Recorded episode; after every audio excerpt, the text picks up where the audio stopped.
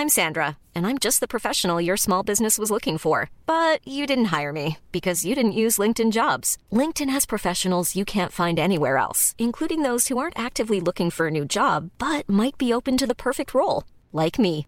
In a given month, over 70% of LinkedIn users don't visit other leading job sites. So if you're not looking on LinkedIn, you'll miss out on great candidates like Sandra. Start hiring professionals like a professional. Post your free job on linkedin.com/people today.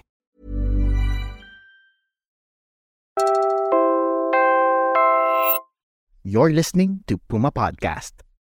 Hi, I'm Bella Perez Rubio, Puma Podcast for Teka Teka News. Something strange happened in 2023 and went largely unnoticed. Ever since The Economist published its first ever index in 2014, the Philippines has ranked among the top six most crony capitalist countries in the world. In 2021, we ranked fourth, and in 2016, we were third. But in the latest edition, I don't know. I'm, I I can't uh, explain it myself. So I'm surprised as you were when you first saw it or read it, and I read the article and I still wasn't satisfied. No, why we got off the list? So we're not at the top anymore. So I don't know how that happened. the Philippines mysteriously dropped off the crony capitalism index that it used to top with regularity. In this episode, we revisit a conversation I had with political analyst Michael Yusingco, where I asked him what this all means.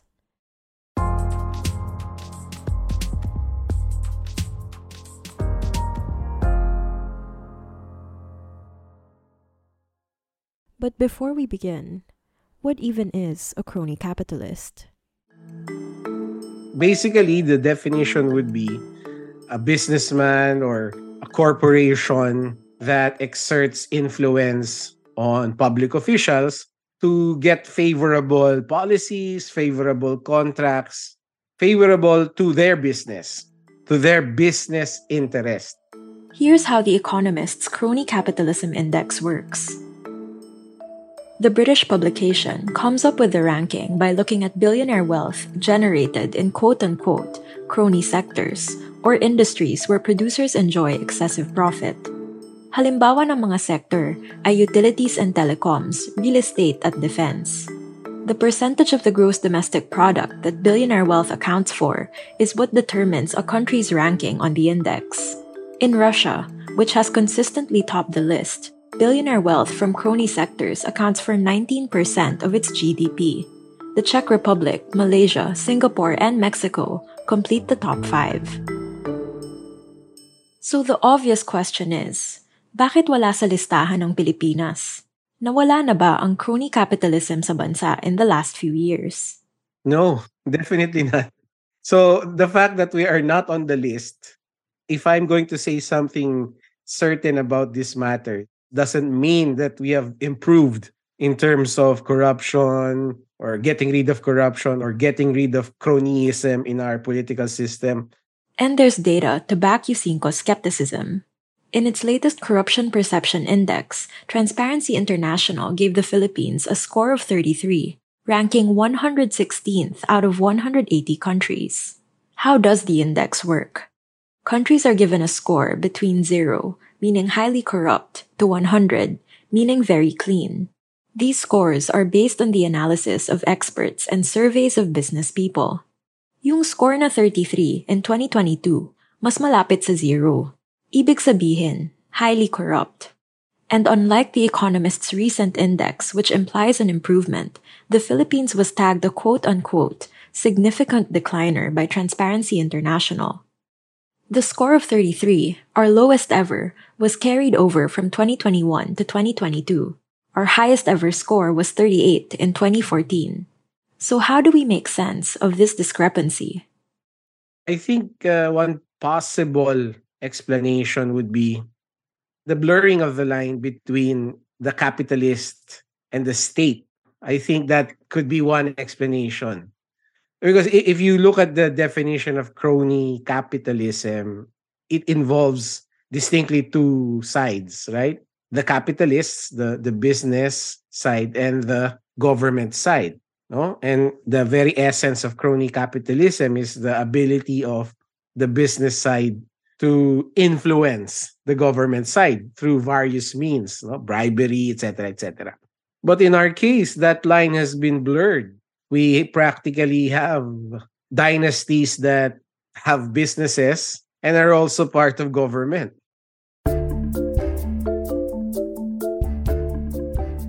More on crony capitalism in the Philippines after a quick break.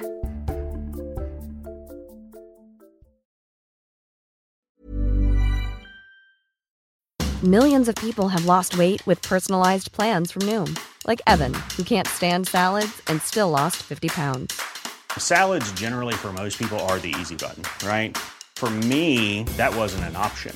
I never really was a salad guy. That's just not who I am. But Noom worked for me. Get your personalized plan today at Noom.com. Real Noom user compensated to provide their story. In four weeks, the typical Noom user can expect to lose one to two pounds per week. Individual results may vary.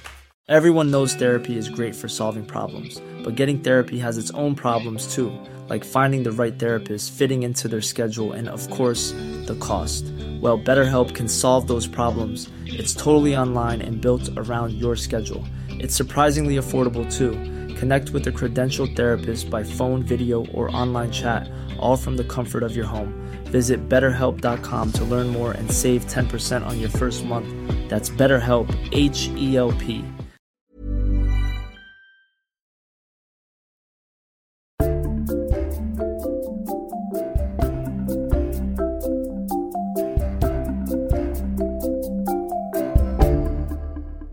That division that I was talking about earlier is almost non-existent these days, no? In our case, because uh, those crony capitalists they've now invaded the political sphere.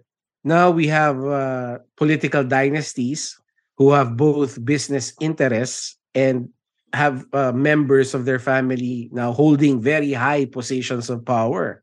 So I asked Yusingco, have the lines between business and government in the Philippines blurred rapidly enough to explain our sudden absence from the Economist Index?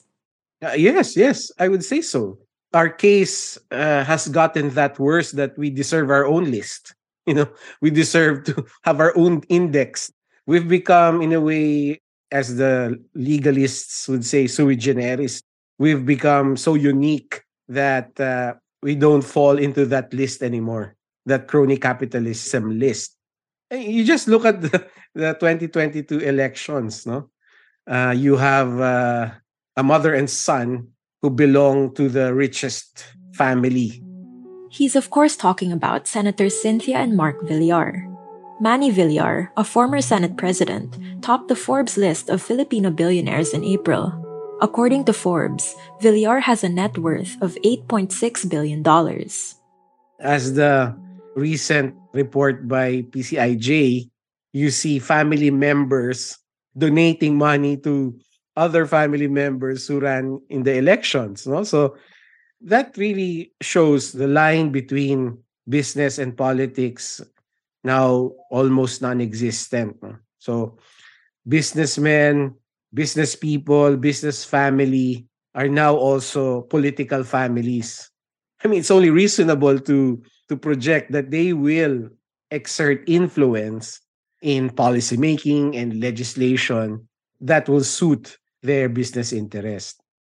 The Philippine Center for Investigative Journalism reported that half of the winning senators in 2022 received a total of 291.91 million pesos in campaign donations from relatives. Senator Loren Legarda received a total of 136 million pesos in campaign funds donated by her father and her son. Senators Win Gatchalian, Mig Zubiri, and JV Ejercito also received tens of millions of pesos from their families. As a rule of thumb, Yusingco says no list can be fully accurate when assessing cronyism or corruption. It's more complicated than that. I don't refer to just one index. When I measure corruption broadly as a problem, I would definitely refer to the corruption perception index used by Transparency International. I would use that. And then, of course, I would also refer to figures released by the ombudsman of the number of cases being filed and certain elements of those cases being filed, like against whom is it filed or what cases are filed specifically.